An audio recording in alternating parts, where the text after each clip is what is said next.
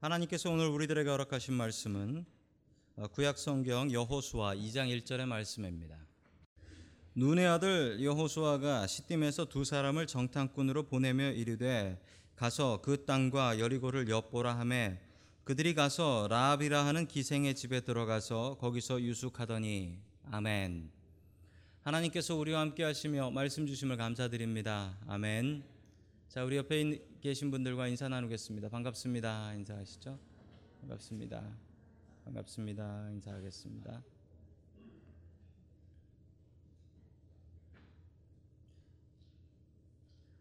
자, 오늘 하나님의 말씀은 여호수아 2장의 말씀입니다. 여호수아 2장에는 큰 믿음의 사람 둘이 나오고 있습니다. 여호수아와 라합입니다. 이 두 분의 믿음을 통해서 우리의 믿음도 더욱더 큰 믿음을 바라볼 수 있기를 주님의 이름으로 간절히 축원합니다. 아멘.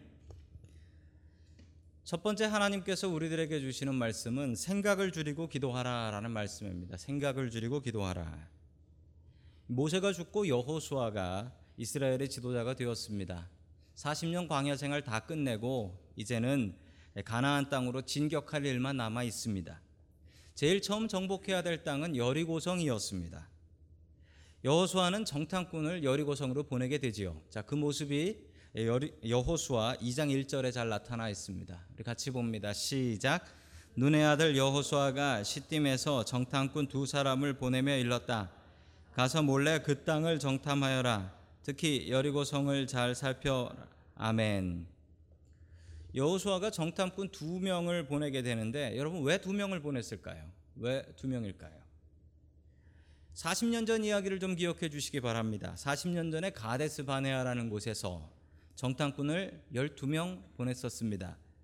12 정탐꾼을 보냈는데 이 12 정탐꾼의 의미는 이스라엘의 12지파의 대표였습니다. 즉 가서 본 것을 자기 지파에다가 얘기하고 지파 사람들을 잘 격려해서 전쟁하러 가자. 이 얘기를 하라는 것이었습니다. 그런데 엉뚱하게도 이 10명의 정탐꾼은 자기 지파에 가서 땅은 좋은데 거기 사는 사람들이 거인이라 우리가 차지할 수 없어 라고 얘기했고 오직 여호수아와 갈렙 두 명만 하나님께서 함께 하시니까 할 수 있어 라고 얘기했는데 투표 결과 10대 2로 10대 2로 백성들의 의견은 통과되고 하나님의 결정은 무시가 되어버렸습니다. 여러분 우리가 하나님 이길 수 있을까요? 여러분 하나님 무시할 수 있을까요? 여러분 눈 감고 내가 하고 싶은 대로 하면 그거 하나님 무시하는 겁니다. 여러분 그런데 하나님 무시하면 어떻게 될까요? 우리가 하나님 무시할 수는 있어요. 그런데 하나님 무시하면 어떤 일이 생길까요? 여러분 엄청난 일이 생깁니다. 하나님께서 40일을 정탐했으니 정탐꾼이 40일 정탐했으니 하루에 1년 해서 40년 광야를 돌게 하고 광야에서 그 백성들 모두 다 죽게 합니다. 그리고 새로 나온 백성들만 다시 가나안 땅으로 들어갈 수 있게 하지요. 여러분 이 일이 여호수아에겐 큰 마음의 충격이었습니다. 그때 그 사건 하나 때문에 광야에서 죽었던 나의 동포들을 생각하면 정말 큰 충격이었습니다. 여러분 사람은 실수를 하지요. 실수를 합니다. 여러분 그런데 실수를 통해서 배워야 됩니다. 사람이 실수를 통해서 배워야 돼요. 실수를 통해서 배우지 못하면 안 됩니다. 여러분 실수를 계속하면 그건 실수가 아니라 실력이랍니다. 실수를 계속하면 그건 실수가 아니라 실력이래요. 여러분 실수를 통해서 사람은 배워야 됩니다. 실수를 통해서 배우지 못하면 그건 그 사람 실력인 거예요. 계속 실수하면.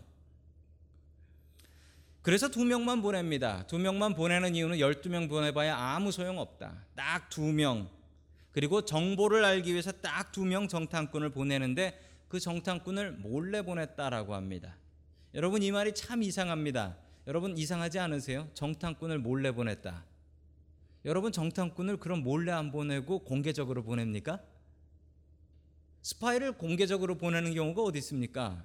이 몰래라는 것에 의미가 있습니다. 성경 말씀에는 여호수아가 secretly 몰래 보냈다라고 하는데 이건 여리고성 몰래가 아니에요. 이거 누구 몰래일까요? 이건 누구 몰래냐면 이스라엘 백성들 몰래예요. 이스라엘 백성들 몰래. 자기 백성들을 모르게 보냈고 갔다 와서 백성들한테 이랬다 저랬다라고 보고도 하지 않았어요. 이스라엘 백성들 몰래 보낸 거예요. 이스라엘 백성들 몰래 보내는 것은 성공합니다. 여러분 여리고성 몰래 보내는 건 실패도 실패도 완전히 실패해요. 완전히 실패합니다. 가니까 다 알아요. 스파이가 온 걸 다 알고 있어요. 여러분 40년 전 이야기를 기억하십니까? 너무도 민주적으로 전쟁을 했지요. 12명의 대표를 뽑아서 그 대표가 정탐을 다녀와서 백성들에게 보고하고 백성들이 그거 듣고 결정해 버렸어요. 전쟁 안 하고 우리 이집트 땅으로 다시 돌아간다. 백성들이 결정해 버렸어요. 여호수아는 이런 실수를 다시 하고 싶지 않았습니다. 정탐꾼을 12명을 보내면 더 많은 정보를 가져올 수는 있을 겁니다. 정탐꾼을 각 지파에 뽑아 가지고 각 지파를 설득시켰으면 만약 전쟁에 져도 여호수아는 책임을 묻지 않았을 것입니다. 욕먹지 않았을 거예요. 그런데 여러분 여호수아는 그렇게 하지 않았습니다. 그 이유는 이 문제의 가장 큰 핵심은 하나님이시다라는 것. 열쇠는 하나님께서 쥐고 계신다라는 것을 여호수아는 너무나 잘 알고 있었습니다. 여러분 우리가 문제를 당하게 되면 그 문제 속에 빠져듭니다. 그 문제 속에 빠져들어요. 어렵고 힘겨운 일이나 머리 아픈 일이 생기면 그 일이 일할 때만 생각나는 게 아니라 심지어 잠 잘 때도 생각이 나서 잠도 못 이룰 때가 있어요. 그 괴로운 생각 때문에. 그 생각에 빠져들기 시작하면 사람이 늪에 빠지는 것 같아가지고 이거 나올 수가 없어요 자기 힘으로는. 그때는 손을 내밀어서 도움을 청해야 됩니다. 여러분 그게 바로 기도입니다. 여호수아는 더 많은 정보를 위해서 더 많은 생각을 위해서 정탐꾼을 더 많이 보내지 않았습니다. 정탐꾼을 줄였어요. 그리고 뭘 했습니까? 더 많이 기도하고 하나님을 의지했습니다. 여러분 우리가 해야 될 일이 그 일입니다. 여러분 생각을 줄이십시오. 그리고 기도를 늘리십시오. 나의 생각을 늘린다고 해서 바른 결정을 내릴 수 있는 것은 아닙니다. 생각을 줄이고 기도를 늘릴 수 있는 저와 여러분들이 될 수 있기를 주님의 이름으로 간절히 축원합니다. 아멘. 두 번째 하나님께서 우리들에게 주시는 말씀은 성경은 역사적인 진실 사실이다라는 말씀입니다. 교회 학교에서 아이들이 잘 배우고 있나 확인하기 위해서 목사님이 교회 학교에 내려가서 아이 하나를 붙잡아서 물었습니다. 아이에게 야 여리고성은 누가 무너뜨렸냐라고 했더니 아이가 깜짝 놀라며 제가 안 했는데요. 너무 당황스러워서 목사님이 교사를 불러다가 담임 선생님을 불러다가 아니 얘한테 여리고성을 누가 무너뜨렸냐고 물어보니까 쥐가 안 했는데요. 라고 합디다. 라고 했더니 그 선생님이 이렇게 얘기하셨습니다. 쟤는 착한 아이여서 제가 안 했을 거예요. 라고 했습니다.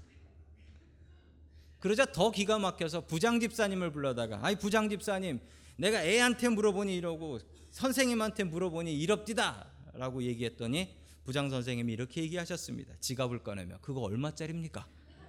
제가 변상하겠습니다. 뭐 그런 걸 갖고 목사님이 이렇게 쪼잔하게 그러세요. 이 정도로 여리고성 이야기는 미스테리입니다. 여러분 여리고성 이야기 아시죠? 일주일 동안 한 바퀴씩 돌다가 7일째는 일곱 바퀴 돌고 소리 질렀더니 무너졌다라는 부실 건축물. 여러분 그래서 오죽하면 이런 유머가 나와 있겠습니까?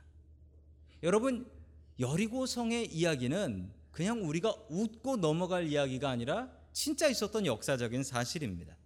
우리 지도를 살펴보겠습니다. 지도를 보시면 이스라엘 백성들의 이동하는 루트가 잘 나타나 있습니다. 지금 이스라엘 백성들은 시딤이라는 곳에 진을 치고 있고요. 그리고 정탐꾼 두 명을 요단강을 건너서 저 여리고까지 보낸 것을 볼 수가 있습니다. 자, 여리고성이 첫 번째 성이 될 수밖에 없는 것은 지금 요단강을 건너가서 제일 처음 만나는 성이 여리고성이기 때문에 그렇습니다. 자, 여리고성은 그 지역의 오아시스입니다. 위성 사진으로 보면 그 지역은 유대 광야라서 다 사막인데요. 저 여리고만 파란색이 보여요. 왜냐하면 저기가 오아시스이기 때문에 그렇습니다. 자, 여리고성을 탐구한 발굴한 그 발굴 사이트 발굴지의 사진입니다. 자, 여리고성에서 어, 발굴된 그릇 그릇을 가지고 탄소 연대 측정법이라는 그 나이를 측정하는 거죠. 연대를 측정하는 방법으로 측정을 해봤더니 자그마치 9천 년이 나왔습니다. 이 여리고성은 인류가 살아온 도시 중에 가장 오래된 도시입니다. 성경에 나온 도시 중에가 아니라 인류가 살아온 도시 중에 가장 오래된 현재 가장 오래된 도시가 여리고성입니다. 자, 그 높이가 어떻게 되냐면 놀라지 마십시오. 마이너스 258m입니다. 사람이 살고 있는 도시 중에 가장 낮은 도시가 여리고성입니다. 여러분 마이너스 258m면 더 낮은 도시를 생각할 수도 없습니다. 수많은 상인들이 이곳을 지나갑니다. 왜냐하면 오아시스고 이 길을 통해야만 이집트로 내려갈 수 있고 이 길을 통해야만 유럽과 아시아로 갈 수 있고 이 길을 통해야만 여리고성으로 올라갈 수 있고 아, 예루살렘으로 올라갈 수 있기 때문에 그렇습니다. 그래서 이곳은 참 많은 사람들이 지나다녔고 그래서 도둑도 많고 강도도 많고 전쟁도 많은 곳이라 강력한 성을 구축하고 살고 있었습니다. 그리고 이 땅의 주인은 누구였냐면 이집트였습니다. 이집트가 이 땅을 지배하고 있었습니다. 그러나 이 이집트 땅, 이집트인데 너무 멀리 있고 통제가 되지 않아서 이 여리고 성에는 여리고 성의 왕이 있었습니다. 이런 나라를 도시국가라고 합니다. 자, 계속해서 여호수아 2장 2절의 말씀을 봅니다. 시작. 그때 여리고 왕은 이런 보고를 받았다. 아랍니다. 이스라엘 자손 가운데서 몇 사람이 오늘 밤에 이 모든 땅을 정탐하려고 이곳으로 왔습니다. 아멘. 그리고 여리고라는 곳에는 도시 국가의 왕이 있었습니다. 여러분이 여리고를 공격한다라는 것은 이집트를 공격한다라는 얘기랑 마찬가지입니다. 왜냐하면 이집트 땅이기 때문에 그렇습니다. 아, 여리고에는 가장 강력한 무기가 있었는데 당시 세계 최강의 무기는 수비형 방어형 무기였던 성이었습니다. 여러분 성이 그 당시에 최고의 무기였습니다. 왜냐하면 이 성을 무너뜨릴 무기가 없었기 때문입니다. 자, 여리고 성의 규모를 짐작할 수 있을 만한 하나님의 말씀이 있습니다. 우리 15절의 말씀을 계속해서 같이 봅니다. 시작. 라합은 성벽 위에 있는 집에 살고 있었기 때문에 창문으로 밧줄을 늘어뜨려 그들을 달아내려 주었다. 아멘. 라합이 살고 있었던 집이 어떤 집이라고 합니까? 성벽 위에 있는 집이었다라고 얘기합니다. 여러분 성을 얼마나 든든하게 지었으면 그냥 벽이 아닌가 봐요. 그냥 벽이 아니라 성벽 위에 집을 지을 수 있었다라고 합니다. 여러분 화면을 보시면 전형적인 성벽 위의 집을 보고 계십니다. 여리고성은 아니지만 전형적인 성벽 위의 집입니다. 여러분 가정집 담처럼 지은 집이 아니라는 사실입니다. 여리고성은 그 당시 가나안에서 가장 강력한 최고의 성을 짓고 유지하고 있었습니다. 1950년대에 있었던 일인데 영국의 고고학자였던 여자분입니다. 캐슬린 캐년이라는 분이 계셨습니다. 이분이 여리고 성을 대대적으로 발굴을 했습니다. 고고학자신데요. 그분이 발굴하고 나서 두 가지 놀라운 사실을 발견을 합니다. 여리고 성을 발견, 발굴하면서 성벽이 이중으로 되어 있었다라는 것을 발견해냅니다. 여러분 성벽이 이중으로 되어 있다라는 것은 아주 큰 차이입니다. 여러분 두 성벽 사이에 경사지를 만들어서 적들이 올라오기 힘들게 만들었습니다. 뭐 사다리를 타고 넘어올 수는 있겠죠. 넘어와서 올라오기 힘들게 만들었고 저 두 성벽 사이를 무엇이라고 부르냐면 dead zone, killing zone이라고 부릅니다. Killing zone. 저 사이에 있는 적들은 저 성벽 위에 있는 군인들에 의해서 꼼짝없이 당하게 되지요. 화살과 창의 공격으로 죽을 수밖에 없습니다. 저렇게 강력한 성을 지었는데 저 성의 규모를 이렇게 정의할 수 있습니다. 자, 벽의 높이가 5m고 그리고 성 성벽의 실제 높이는 7m입니다. 그리고 그 뒤에 붙어 있는 게 성벽 위에 있는 집이다라고 해서 아마 라합이 살았던 집의 모습이 저런 모습일 것이다라고 추정을 하고 있습니다. 자, 그게 하나의 큰 발견이었고 이중벽 그리고 또 하나의 발견은 저 성 안에서 성 안에서 그릇 안에 타다 남은 곡식이 발견이 되었습니다. 이 곡식은 아, 천 몇천 년이 지나도 쉽게 상하지가 않습니다. 자, 타다 남은 곡식이 발견되었다라는 것은 무슨 얘기냐면 저렇게 강력한 성이 있는 곳은 저 성을 무너뜨릴 수가 없기 때문에 딱 하나의 공격 방법이 있습니다. 포위하고 안에 있는 사람들이 굶어 죽을 때까지 버티는 겁니다. 식량이 떨어지게 되면 성의 문을 열고 나오게 되지요. 그러면 지는 겁니다. 보통 그렇게 전쟁에서 지게 되는데 성 안에서 불에 타다 남은 곡식이 발견되었다라는 것은 여리고 성에 아직도 곡식 먹을 것이 남아 있었고 문을 열어주고 항복한 것이 아니란 얘기입니다. 즉 이 얘기는 누군가 이 성을 부수고 들어갔다라는 얘기가 되는 것이죠. 여러분 그 이야기는 성경의 이야기와 정확히 일치하고 있습니다. 여러분 과학도 하나님께서 주신 재료를 가지고 하는 것입니다. 여러분 만약에 하나님께서 주신 것 아닌 것으로 과학을 하라 그러면 여러분 과학자들은 아무것도 할 일이 없을 겁니다. 왜냐하면 하늘도 하나님의 것, 땅도 하나님의 것, 물도 하나님의 것, 하나님의 것이 아닌 것이 어디에 있습니까? 여리고성을 일곱 바퀴 돌고 무너진 게 과학적으로 말이 안 된다고요. 여러분 과학을 만드신 분이 하나님이십니다. 하나님께서 하시면 분명히 할 수 있는 일인 줄 믿으시기 바랍니다. 아멘. 저는 그래서 성경을 배웁니다. 공부할수록 성경은 진실이고 연구할수록 성경은 사실이고 고고학자들이 땅을 파면 팔수록 성경은 분명한 진리입니다. 여러분 성경은 우리가 목숨 걸고 연구할 만한 일입니다. 여러분 성경은 우리의 인생을 걸 만한 책입니다. 성경의 진리의 말씀을 믿고 의지하는 저와 여러분들이 될 수 있기를 주님의 이름으로 간절히 축원합니다. 아멘.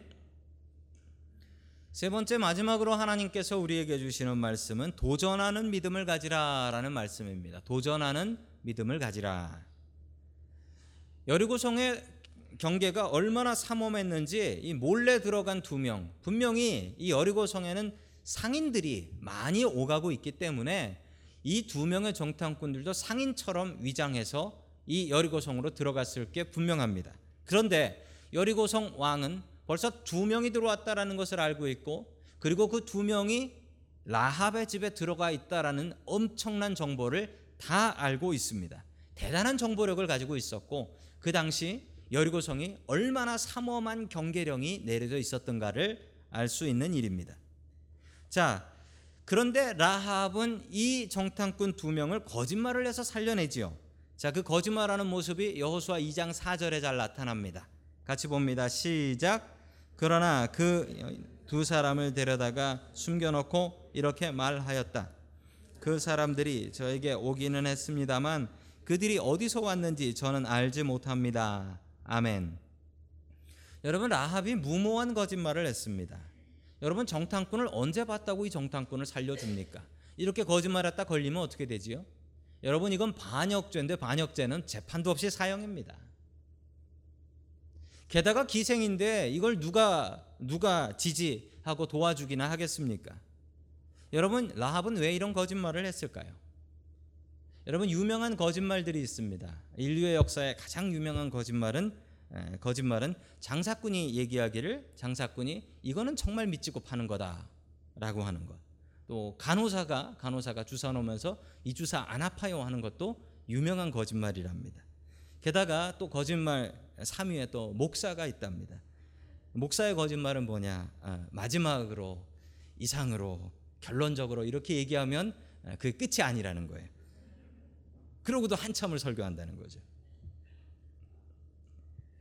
여러분 거짓말이 나쁜 거지만 거짓말이 없는 세상은 또 상상할 수 없다, 없답니다. UCSF에 유명한 교수님이 계신데 심리학과 교수님이세요. 이분이 연구한 바에 의하면 미국 사람들은 8분에 한 번씩 거짓말을 한답니다. 8분에 한 번씩. 이게 무슨 얘기냐면요. 내가 기분이 나빠지고 나왔는데요. 그 사람을 만나면 싱긋 웃으면서 하이 이게 거짓말이라는 거죠. 내 기분은 하이가 아니거든요. 예. 그래서 하루에 400번을 거짓말을 평균적으로 하면서 산다고 합니다.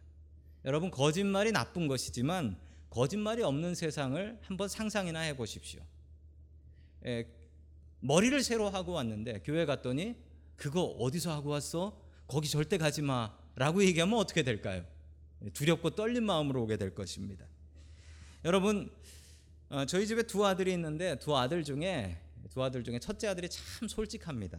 너무 솔직해서 감정을 숨기지 못하고 솔직하게 얘기를 해요. 그 아이가 어렸을 적에 신방을 갔을 때 일입니다. 신방을 가서 정말 정성스럽게 음식을 준비를 하셨는데 저희 큰 아들이 딱 먹어보고서 바로 한마디 했습니다. 뭐라고 얘기했냐면 아빠 이거 맛 없어. 죄송합니다. 예, 머리 숙여 죄송할 뿐입니다. 저희 아들이 너무 솔직합니다. 여러분 솔직한 게 솔직한 게 참 좋은 일이지만 여러분 라합은 거짓말을 해서 복 받았습니다. 여러분 거짓말해서 복 받은 여자예요. 이 거짓말이 왜 복 받았는 줄 아십니까? 여러분 이 거짓말은 사람을 살리는 거짓말이었기 때문에 그렇습니다.